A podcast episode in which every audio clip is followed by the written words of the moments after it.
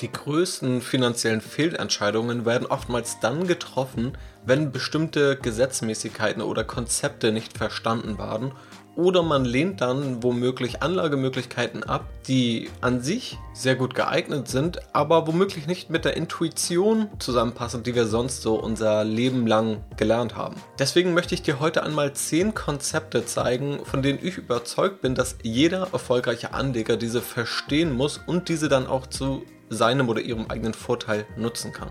Es geht um Informationseffizienz, um Data Mining, um Performance Chasing, auch um Spekulation und ziemlich große Zahlen, die wir uns nur schwer vorstellen können. Also, viel Spaß!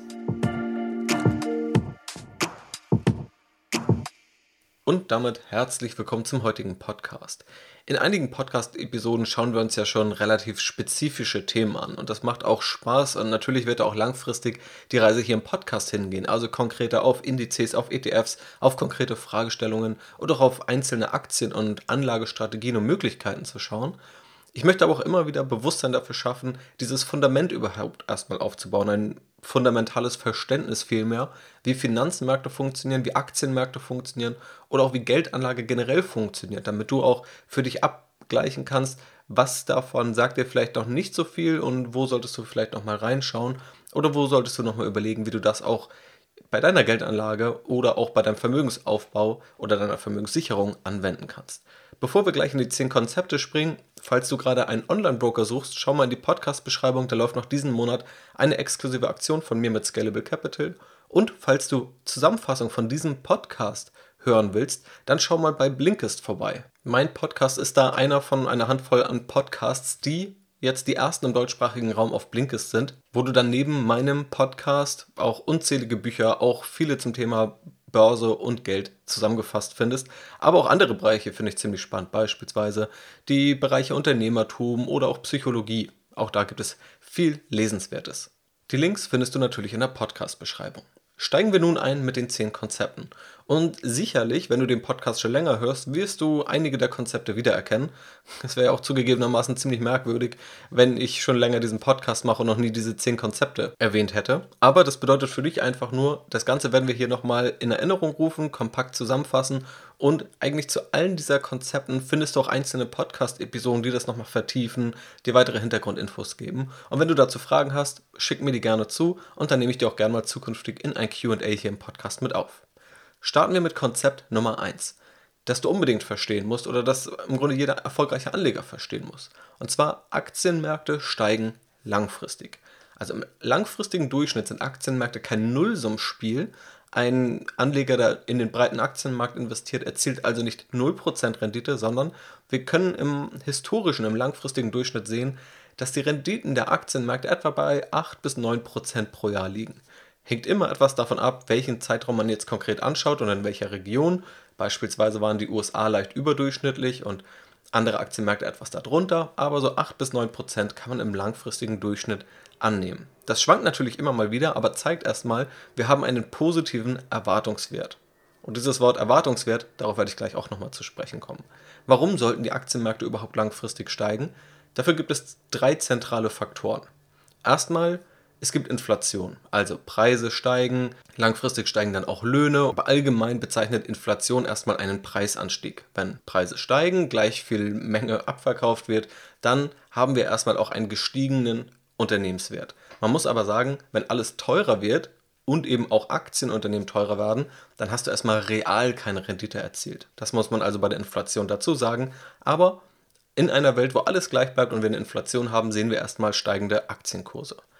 Dann gibt es noch einen, auch glaube ich, naheliegenden Faktor, und zwar Wirtschaftswachstum und Produktivitätswachstum. Wenn man sich ja Unternehmen anschaut, dann sind diese Unternehmen alle darauf bedacht, besser zu werden, größer zu werden, effizienter zu werden, in jedem Fall irgendwo Wert zu schöpfen und wertvoller zu werden. Das gelingt nicht immer allen Unternehmen, aber den meisten Unternehmen gelingt es und denen, denen es auf Dauer nicht gelingt, die verschwinden dann vom Markt und machen dann Platz, indem sie eben Geld und Mitarbeiter freigeben, die dann wiederum für neue Unternehmen eingesetzt werden können. Und durch diesen Produktivitätsfortschritt, auch einfach durch technologischen Fortschritt, entsteht eben auch ein Wirtschaftswachstum ich weiß, da gibt es auch viele Kontraargumente, die dann sagen, Wirtschaftswachstum ist endlich, denn Ressourcen können nicht unendlich verbraucht werden. Aber auch hier muss man beispielsweise festhalten, dass der Ressourcenverbrauch in Deutschland langfristig eher leicht rückläufig ist. Und auch da gibt es ja gerade jetzt viele Konzepte, die sozusagen das nicht mehr aneinander koppeln müssen oder auch Unternehmen, die wachsen und die das ohne zusätzlichen Schadstoffausstoß beispielsweise machen. Das Thema selbst ist sicherlich nochmal komplexer, soll jetzt nicht Teil dieser Podcast-Episode sein, aber das schon mal als kleiner Ausblick. Und der dritte Faktor, selbst wenn wir jetzt mal sagen, okay, Inflation ist uns erstmal egal, weil wir da nicht real an Kaufkraft gewinnen und an das Wirtschaftswachstum, da glaube ich nicht so ganz. Nehmen wir einfach mal an, es gibt keine Inflation und alle Aktienunternehmen der Welt bleiben genauso viel wert wie heute. Sie sind in 10 Jahren und in 20 Jahren genauso viel wert. Dann erzielen ja diese Unternehmen oder ein Großteil dieser Unternehmen trotzdem Gewinne. Und diese Gewinne werden entweder im Unternehmen selbst reinvestiert und wenn diese Gewinne im Unternehmen bleiben, dann wird ein Unternehmen ja wertvoller. Wenn wir aber sagen, die Gewinne werden einfach komplett ausgeschüttet, dann ist das eben die Rendite. Also Rendite, die wir durch Dividenden oder einfach nur Kapitalrückzahlung erzielen. Das heißt, selbst wenn ein Unternehmen über 10, 20 Jahre im Wert konstant bleibt, aber jedes Jahr 4% in Höhe des Aktienkurses Gewinne ausschüttet, dann profitieren wir davon als Anleger. Und dadurch können wir sagen, dass Aktienmärkte, wenn wir eben auch so etwas wie Dividenden, also Gewinnausschüttungen mit einberechnen, dass diese langfristig steigen. Das heißt auch, die Zeit spielt für dich, denn das gilt natürlich langfristig und kurzfristig kann es immer wieder zu Schwankungen kommen, aber die Zeit spielt für dich und eines der simpelsten Investments ist, in den breiten Markt zu investieren. Und ein langfristiger Anlagehorizont bei langfristig steigenden Aktienmärkten und einem breiten Investment in eben diesen Aktienmarkt zeigt, dass du erstmal mit viel Rückenwind an die Geldanlage gehst. Konzept Nummer zwei: Im Aktienkurs sind Erwartungen enthalten. Anders gesagt, in Aktienkursen ist immer die Zukunft enthalten und nicht die Vergangenheit. Wenn wir heute beispielsweise auf den VW-Aktienkurs schauen, ich komme da gerade jetzt drauf, weil auch heute eine VW-Aktienanalyse auf strategyinvest.de dazu online gegangen ist. Wenn wir jetzt darauf schauen, auf diesen Aktienkurs, dann ist dort das eingepreist, was der Markt über die Zukunft erwartet. Ganz konkret sprechen wir auch davon, wie viel Geld wird dem Unternehmen in Zukunft zufließen und die Summe dieser Zahlungsströme auf den heutigen Zeitpunkt abgezinst, das ist der Wert eines Unternehmens. Wie genau das funktioniert, erkläre ich nochmal an anderer Stelle. Hier müssen wir einfach erstmal verstehen, Erwartungen sind immer das, was Aktienkurse treibt und was nahezu alle Preise auch an den Finanzmärkten treibt. Wenn also ein Unternehmen heute wenig Gewinn macht, die Gewinnerwartungen aber enorm hoch sind, dann sind diese Gewinnerwartungen, wenn sie dem Markt bekannt sind, schon heute in dem Aktienkurs enthalten. Das bedeutet auch in der Praxis, dass ein gutes Unternehmen nicht automatisch eine gute Aktie ist. Denn auch ein gutes Unternehmen kann ja viel zu teuer bewertet sein oder vielleicht auch einfach fair bewertet sein, wenn die Erwartungen im Kurs enthalten sind. Oder ein Unternehmen, das man als schlechtes Unternehmen bezeichnen würde, das kann trotzdem genauso fair bewertet sein, weil es entsprechend günstiger ist als das gute Unternehmen. Also das muss man sich immer wieder vor Augen halten. In nahezu allen Kursen an den Finanzmärkten sind Erwartungen über die Zukunft enthalten. Konzept Nummer drei ist das Verständnis von exponentiellem Wachstum oder auch dem Zinseszinseffekt. Der Zinseszinseffekt wird immer ganz anschaulich mit einer Geschichte erzählt von einem Bauern und einem König und der Bauer sollte eine Belohnung bekommen und hat sich gewünscht, dass er Reis bekommt. Und zwar hat er ein Schachbrett genommen mit 64 Feldern und dann wurde auf das erste Feld ein Reiskorn gelegt, auf das zweite zwei, auf das dritte vier, auf das vierte acht und so weiter. Es sollte also immer verdoppelt werden und dieses Schachbrett mit Reis wollte der Bauer dann als Belohnung haben. Und der König hat gesagt, ja, das klingt ziemlich bescheiden, ziemlich machbar, das kannst du bekommen. Wenn man das jetzt hochrechnet, wo landet man dann? Dann kommt man zu dem Ergebnis, dass es 18 Trillionen über 440 Billiarden Reiskörner sind, die der Bauer hier bekommen würde. Das entspräche in etwa der weltweiten Reisproduktion über die nächsten 700 Jahre. Was dieses Beispiel zeigt, dann, wenn man irgendwo nach Schätzungen fragt dazu, dann kommt fast niemand auf eine so hohe Zahl. Dahinter steckt exponentielles Wachstum, was dadurch entsteht, dass über einen langen Zeitraum oder einfach viele Male mit einem Prozentsatz vermehrt wird. Genau das gleiche gibt es jetzt auch bei der Geldanlage. Oftmals klingen vielleicht Prozentsätze wie 5, 6, 7, 8 Prozent pro Jahr erstmal nicht besonders hoch. Auf der anderen Seite, wenn man es mit alternativen Anlageklassen oder mal Zinsniveau vergleicht, dann ist es definitiv hoch. Aber manche schielen dann trotzdem eher auf die 30% pro Jahr, sehen irgendwelche Bitcoin-Preisanstiege. Oder wirkt das vielleicht erstmal relativ gering. Aber hier zählt vor allem die Kontinuität und auch hier das exponentielle Wachstum, was vor allem mit einem langfristigen Anlagehorizont einhergeht. Nehmen wir mal ein Startkapital von 20.000 Euro und eine monatliche Sparrate von 300 Euro. Und damit wird jetzt über 30 Jahre investiert und eine Rendite von 7% pro Jahr erzielt. Wie viel Kapital entsteht jetzt nach 30 Jahren? Es sind über 500.000 Euro. Und der Grund dafür ist vor allem der Zinseszins. Selbst eingezahlt wurden nur 128.000 Euro. Und gerade am Ende dieser Laufzeit, da kommen dann die größten Zinszahlungen. Das sind dann pro Jahr über 30.000 Euro, die hier in diesem Beispiel gewonnen werden. Es gibt auch zahlreiche Experimente auch in der Verhaltensökonomie, wie Menschen schätzen basierend auf exponentiellem Wachstum und es kommt immer wieder zum Vorschein, dass wir Menschen uns lineares Wachstum sehr gut vorstellen können. Also irgendwie 2 plus 2 plus 2, aber dass wir uns eben exponentielles Wachstum, 2 mal 2 mal 2, wo es also um Multiplikation geht, dass wir uns das sehr schwer vorstellen können. Um in dem eben genannten Beispiel zu bleiben, wo man am Ende etwas mehr als 500.000 Euro Endvermögen hätte, wenn man nun statt 7% 7,5% an Rendite erzielt. Wird man ja erstmal denken, okay, das ist ja erstmal ein ziemlich kleiner Unterschied in der Rendite. Aber tatsächlich, wenn dir jemand irgendwie einen Tipp anbietet oder eine Möglichkeit, diesen halben Prozentpunkt mehr zu bekommen, dann würde es bezogen auf dein Endvermögen fast 60.000 Euro mehr bedeuten. Auch hier vor allem durch den Zinseszinseffekt und dieser Unterschied entsteht eben vor allem dann langfristig. Konzept Nummer 4. Märkte sind informationseffizient. Das Ganze geht zurück auf die Effizienzmarkthypothese, die auch in der Finanzwissenschaft umstritten ist, zugegebenermaßen, aber sie stellt einen ziemlich guten Startpunkt dar, um Aktien- und Finanzmärkte zu verstehen. Sie sagt erstmal aus und wurde unter anderem von Eugene Farmer, dem Wirtschaftsnobelpreisträger, begründet, alle verfügbaren Informationen, die da draußen irgendwo herumschwirren, sind heute in den Aktienkursen enthalten. Deswegen sprechen wir auch von Informationseffizienz. Es ist quasi kaum möglich, eine Information zu haben über ein Unternehmen, ein Aktienunternehmen, die eine andere Person noch nicht hat. In der Praxis muss man sagen, gilt wohl nicht diese komplette Informationseffizienz. Also es gibt vielleicht schon noch einzelne Personen, die gewisse Informationen haben, aber in der Interpretation dieser Informationen gibt es nochmal Unterschiede. Es kommt da immer mal wieder zu Verwerfungen oder Übertreibungen, die nicht wirklich auf eine komplette Informationseffizienz schließen lassen oder die nicht darauf schließen lassen, dass alle Anleger diese Informationen auch rational genug einpreisen. Was man aber festhalten kann, dass es sehr selten zu ziemlich starken Fehlbewertungen kommt oder diese nicht vorher ersichtlich waren. Nehmen wir mal wieder das Volkswagen-Beispiel. Die VW-Aktie ist einmal um 22, 23 Prozent an einem Tag gefallen, wo sozusagen der Dieselskandal öffentlich zugegeben wurde. Das hätte wahrscheinlich kaum ein Aktionär vorher wissen können, das hätten einige Insider wissen können, aber für Aktionäre war die Information nicht zugänglich. Sowas lässt sich also auch in einem informationseffizienten Markt als normaler Privatanleger nicht vermeiden. Aber auch hier muss man daher vorsichtig sein, wenn man glaubt, man kann nur dann erfolgreich investieren, wenn man mehr Informationen hat oder bessere Informationen oder wenn immer weiteres Recherchieren dafür sorgen soll, dass man erfolgreicher investiert. Oftmals gibt es alle Informationen da draußen und entweder investiert man in den ganzen Markt und sagt, ich kann das nicht besser herausfiltern, ob ich nun bessere oder schlechtere Informationen habe oder diese besser oder schlechter einzuordnen weiß, oder man ist überzeugt, diese Expertise in einigen Bereichen zu haben und geht dann eher ausgewählt durch Einzelaktienkäufe auf die Suche. In jedem Fall ist es wichtig, dieses Konzept einmal zu verstehen, selbst wenn es nicht eine hundertprozentige Gültigkeit haben muss.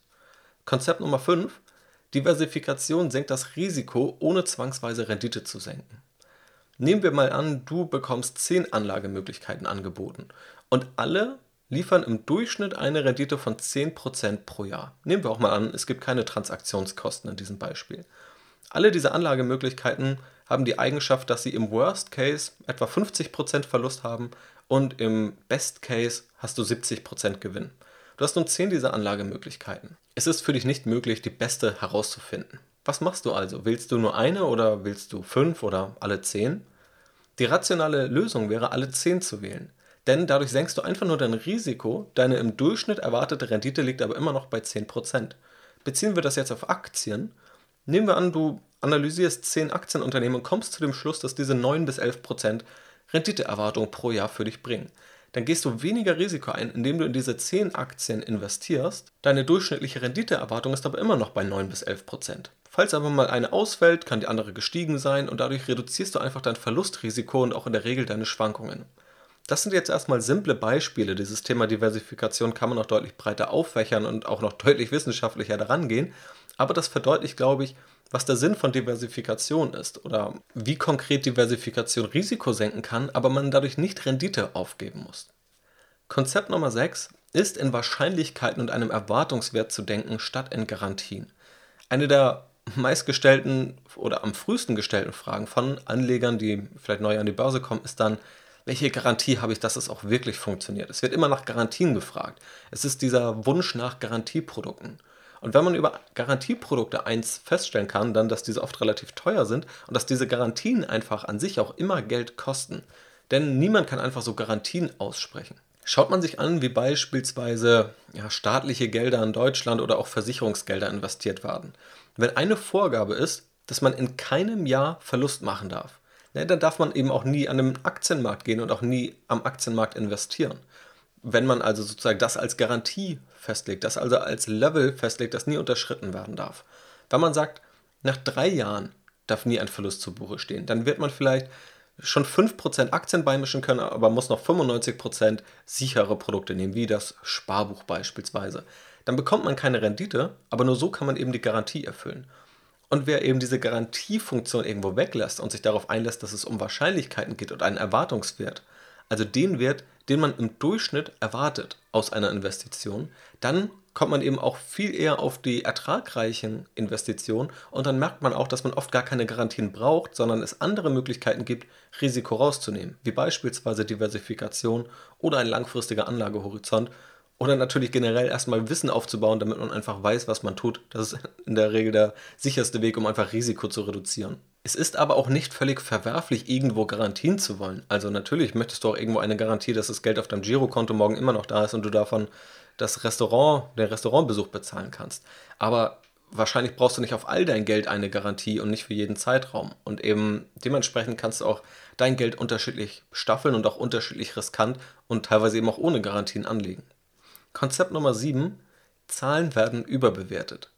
So, und wenn du jetzt diesen Podcast hörst, dann wirst du dich vielleicht wundern, weil ich argumentiere ja auch gerne mit Zahlen oder wissenschaftlichen Erkenntnissen, die eigentlich auch immer mit Zahlen zu tun haben. Warum sind also Zahlen zumindest in einigen Fällen oder an immer mehr werdenden Stellen in meinen Augen überbewertet?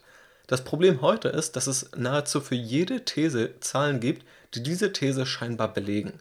Man spricht dabei auch vom sogenannten Data Mining beispielsweise. Also wir leben in einer Welt mit einer Unzahl an Daten. Wir haben jetzt auch durch Computer die entsprechenden Möglichkeiten, Daten zu analysieren. Und man kann sich heute quasi wirklich für jede These die passenden Zahlen raussuchen. Du wirst fast immer Zahlen oder Indikatoren finden, die auf eine steigende Wirtschaft, einen steigenden Börsenzyklus hinweisen und Zahlen finden, die genau das Gegenteil anzeigen. Und das macht es für Anleger eben so enorm schwierig. Ich bin davon überzeugt, dass Zahlen, Daten und auch wissenschaftliche Erkenntnisse dir helfen. Es ist aber nicht immer ganz einfach, da wirklich Substanz von ja, dem Bullshit zu trennen. Substanz gibt es definitiv. Man sollte nicht sagen, okay, ich vertraue jetzt meiner Intuition, lege an, denn erfahrungsgemäß sind das die Anleger, die dann am schnellsten scheitern werden. Irgendwo muss das Ganze eine Substanz haben und wir haben ja schon viele Dinge über die Aktienmärkte gelernt, unter anderem auch die Konzepte, die ich dir in dieser Podcast-Episode vorstelle und die sollte man nutzen. Aber immer wenn es jetzt irgendwo Zahlen gibt oder eine ganz neuartige These, dann mag sie ja vielleicht stimmen, kann vielleicht interessante Denkanstöße liefern, sollte man aber erstmal vorsichtig sein und diese auch kritisch hinterfragen. Ich habe erst zuletzt wieder einen, naja, Börsenexperten oder Crash-Propheten gesehen, der jetzt immer wieder dazu übergeht, eigene Zahlen einfach zu nehmen, um eine These zu untermauern. Also seine These war schon lange, dass die Inflation steigt, dass die Hyperinflation kommt seit Jahren und sie ist immer nicht gekommen. Und hat er irgendwann einfach anders definiert oder anders berechnet, wie die Inflation eigentlich seiner Meinung nach aussehen sollte. Und, oh Wunder, die Inflationsrate war viel höher als öffentlich ausgewiesen. Und dann wurde auch schon seit Jahren der Untergang des Eurosystems vorausgesagt, der ja bekanntlich bis heute ausgeblieben ist. Gerade 2012 hatte das wirklich Hochkonjunktur und danach auch immer noch. Und dann wurde das Ganze einfach jetzt uminterpretiert. Dann hat er eben gesagt, naja, in meinen Augen ist das Eurosystem schon zusammengebrochen, denn der Bitcoin ist um x tausend Prozent gestiegen. Das heißt, der Bitcoin hat im Vergleich zum Euro stark gewonnen oder der Euro hat im Vergleich zum Bitcoin stark verloren. Und das ist doch die Definition. Also stark verlieren ist dann der Crash. Also hier wird ganz einfach eine eigens aufgestellte These durch eine eigens aufgestellte Kalkulation belegt, die völlig willkürlich ist, die vielleicht irgendwo einen minimal wahren Kern hat, wo man dann aber ganz schnell von weggeht, was dann wenig Substanz hat. Also deswegen Zahlen sind wichtig, Studien sind wichtig, aber man sollte einfach vorsichtig sein, da es mittlerweile sehr, sehr viele Daten gibt und da auch immer den kritischen Blick nicht verlieren. Konzept Nummer 8. Theorie ist einfach, die Praxis ist hart. Wenn man sich die Geldanlage erstmal theoretisch ausmalt, wenn man sich Charts anschaut und das gerade dann macht, wenn die Börsenkurse lange gestiegen sind, dann sieht das ja recht einfach aus. Dann fragt man sich vielleicht auch, okay, warum braucht man jetzt überhaupt so Risikoabsicherung und warum kann man nicht einfach jetzt all in gehen, alles in Aktien oder auch alles in den Bitcoin oder die Kryptowährung? Wenn man das Gefühl hat, es steigt ja alles nur, dann sieht man das Risiko womöglich nicht. Mal abgesehen davon, dass es immer wieder Schwankungen gibt und dass es nie einfach nur linear aufwärts geht in keiner Anlageform dieser Welt, muss man einfach festhalten, dass es dann in der Theorie einfacher aussieht, als es dann in der Praxis ist. Risiko ist nicht nur eine theoretische Kennzahl, sondern ist vor allem auch dafür wichtig, dass du dich fragst, wie sehr bist du eigentlich strapazierfähig? Also wenn du mal heute anlegst und dann nach einem Jahr in dein Depot schaust und das Ganze ist mit 30% im Minus, dann kann das eine Schwankung sein, die einfach zu deiner Strategie dazugehört und vielleicht eine Korrektur, die du aussitzen kannst. Aber wie fühlt sich das dann für dich an? Wirst du dann nervös und ziehst du dann womöglich die Reißleine oder fühlst du dich nicht mehr wohl? Also die Geldanlage soll ja dein Leben bereichern und es nicht einschränken. Und wenn du so darüber nachdenkst, dann wirst du auch verstehen, dass Risiko irgendwo wichtig ist. Und Risiko oder selber Risikotoleranz zu lernen, das ist vielleicht das Problem daran, passiert vor allem in der Praxis. Also man kann da auch viel theoretisch drüber reden und sich einfach mal konkrete prozentuale Zahlen anschauen. Also wie hoch sind dann mal die maximalen Verluste, die in bestimmten Märkten eingetreten sind oder bei bestimmten Anlageklassen oder bei bestimmten Asset Allocations, also bei einer gewissen Aufteilung in deinem Portfolio. Womit musst du dann rechnen? Was ist so der Worst Case? Was ist vielleicht der Best Case? Das hilft dir definitiv alles weiter, aber am meisten hilft dir einfach auch weiter, das selber mal zu erleben. Vielleicht auch mal mit einem kleineren Teil zu starten, anzulegen und dir das dann mal anzuschauen. Wie du damit umgehst mit diesen Schwankungen, ob du da eher nervös reagierst oder ob du das einfach souverän meisterst, so wie es wahrscheinlich deine Strategie dann vorsieht. Konzept Nummer 9. Performance Chasing ist intuitiv, aber schadet der Rendite. Eingangs habe ich ja erwähnt, wenn man intuitiv handelt, oder ich versuche es eigentlich in jeder meiner Podcast-Episoden irgendwo auch rüberzubringen, dass dieses intuitive Handeln, das wir in uns haben, oft nicht das ist, was uns auch wirklich weiterhilft bei der Geldanlage. Und eine Form von intuitivem Handeln ist beispielsweise Performance Chasing. Was verbirgt sich dahinter? Dahinter verbirgt sich die Tendenz, dass wir eher die Anlageinstrumente, die Anlageprodukte oder generell die Anlageklassen kaufen, die über die letzten 1, 2, 3 Jahre am besten gelaufen sind. Dann werden sich beispielsweise zwei ETFs oder zwei Fonds angeschaut oder einfach nur zwei Aktien und es wird automatisch die für besser befunden, die in den letzten 1, 2, 3 Jahren besser gelaufen ist oder die besser gelaufen sind. Dabei könnte es auch einfach sein, dass diese teurer geworden sind. Und wenn etwas teurer geworden ist, dann würdest du wahrscheinlich eher die günstigere Alternative kaufen. Hier handeln wir aber eher intuitiv so, dass wir dort kaufen, wo Preise gestiegen sind, weil wir auch dazu neigen, dann diesen linearen Trend in die Zukunft fortzuschreiben und wir davon ausgehen, naja, wenn es die letzten Jahre gestiegen ist, dann muss es ja auch weiter steigen. Es gibt da auch unzählige Studien zu, beispielsweise bei Fondsmanagern, eine mit dem Titel The Folly of Hiring Winners and Firing Losers. Dort wird demonstriert, dass es schädlich ist, wenn man immer nur auf die Gewinnerfonds setzt, immer nur auf die Gewinnermärkte setzt und immer alles verkauft, was mal kurzfristig verloren hat. Was wirklich funktioniert oder nicht funktioniert, zeigt sich nicht über ein Jahr oder drei Jahre, sondern eher zehn Jahre oder mehr und dann auch in der Regel durch wirklich einen wissenschaftlichen Prozess, also nicht nur in einem Markt oder nicht nur von einem Manager, sondern irgendwo in der Breite. Es muss dann auch irgendwo logische Gründe geben, warum das eben funktionieren sollte. Sonst sind wir hier auch wieder beim Data Mining. Es lässt sich einfach jede These durch irgendwelche Daten belegen. Aber hier müssen wir einfach einen höheren Anspruch daran haben, was wir wirklich irgendwann als gegeben hinnehmen oder wo wir wirklich sagen, okay, das funktioniert jetzt mit hoher Wahrscheinlichkeit, es liefert einen positiven Erwartungswert. Und dieses Performance Chasing, jedem Trend hinterher zu jagen und nur dort zu kaufen, weil etwas gestiegen ist und das dann für sicher zu halten oder auch zu glauben, dass es auch zwangsweise in den nächsten Jahren bessere Renditen liefern wird, das funktioniert nicht. Das ist eine Gesetzmäßigkeit, die wir nicht finden können. Und Konzept Nummer 10, es wird immer Gier und Spekulation geben. Ich habe mich schon selber oft dabei erwischt, ehrlicherweise, dass ich dachte, okay, wir haben jetzt so viele Informationen draußen. Also nicht nur mein Podcast oder mein Blog, sondern ja wirklich draußen gibt es auch wissenschaftliche Journals und auch andere gute Inhalte. Und so viel Information dazu, was tendenziell eher funktioniert, was tendenziell auch eher nicht funktioniert und was möglichst zu vermeiden ist. Und dann denke ich, okay, da gibt es gerade so viele Informationen und auch so Betrugsfälle und unrealistische Renditeversprechen und irgendwelche Hypes, da fällt doch keiner mehr drauf rein. Das ist vielleicht ein Ding, das vor 10, 20, 30 Jahren noch funktioniert hat, als man noch nicht so viele Informationen durch das Internet hatte. Und ich glaube, da lag ich persönlich selber falsch, weil ich immer wieder sehe, dass es immer wieder Phasen gibt, wo es enorme Gier und enorme Spekulation gibt. Aktuell sehen wir es, glaube ich, im Kryptowährungsbereich. Nicht unbedingt bei allen Kryptowährungen selbst, wobei ich auch dort immer noch einen sehr hohen spekulativen Anteil aktuell sehe oder einen hohen Anteil an Anlegern, die das nur aus spekulativen Gründen halten, aber auch irgendwelche sinnfreien Coins, also Kryptowährungen, die gar keinen Sinn haben, keine Funktionalität, wo es wirklich nur darum geht, diese irgendwie hin und her zu traden und Spekulationsgewinne mitzunehmen.